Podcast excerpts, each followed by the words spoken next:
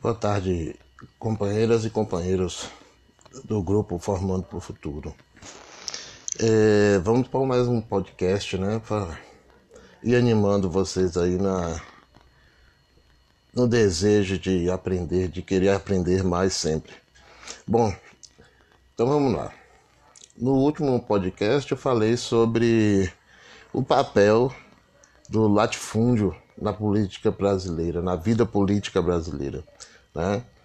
É, esse latifúndio que ganhou o poder ainda no período imperial, porque se passaram a ser os homens ricos, os, aqueles que de fato mandavam no universo político brasileiro, e esse poder se mantém até hoje. Né?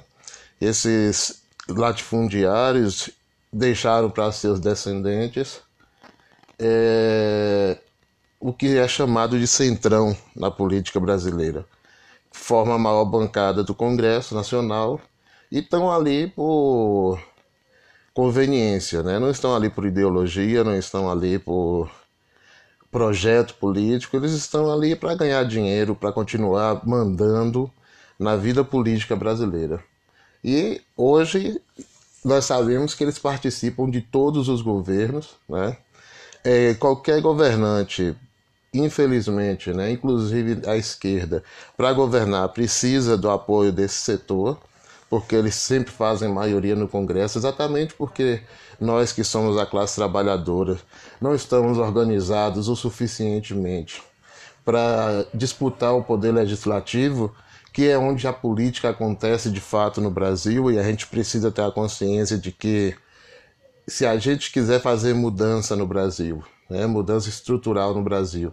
Nós vamos ter que ter a, o maior, a maior bancada no Poder Legislativo, seja na Câmara de Vereadores, seja no, é, nas câmaras de deputados estaduais, seja na Câmara de Deputado Federal, ou seja no Senado. Nós vamos ter que ter a, maior, a maioria de representantes da classe trabalhadora ou da classe que vive do trabalho nesses espaços.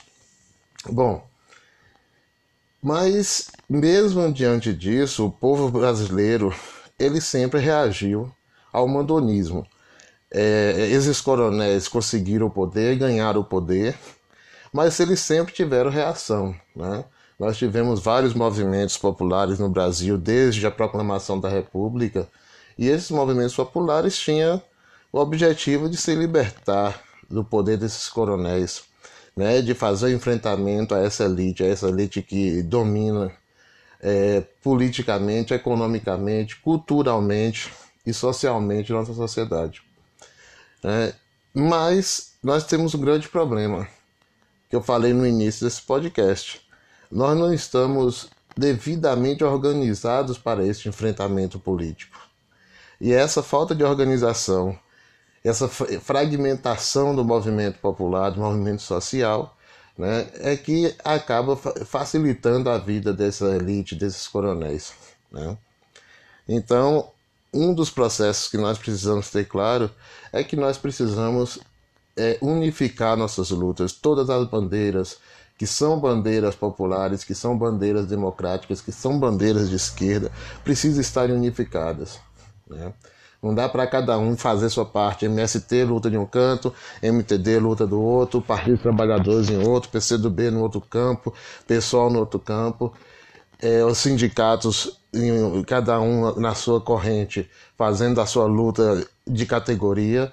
Não dá para ser mais assim. A gente precisa unificar essas lutas. É, não dá para o movimento negro ter uma, a, a, sua bandeira de luta e não transformar essa bandeira em uma bandeira de classe. Não dá para o movimento LGBT, QI, é, ter as suas bandeiras de luta e não transformar essa luta em uma luta de, na luta de classes. É preciso que todas as lutas da classe trabalhadora sejam de fato lutas de classe, porque a burguesia está organizada como classe social. Então a gente tem que ter isso claro e a partir de desde o momento, começar a pensar nessa perspectiva.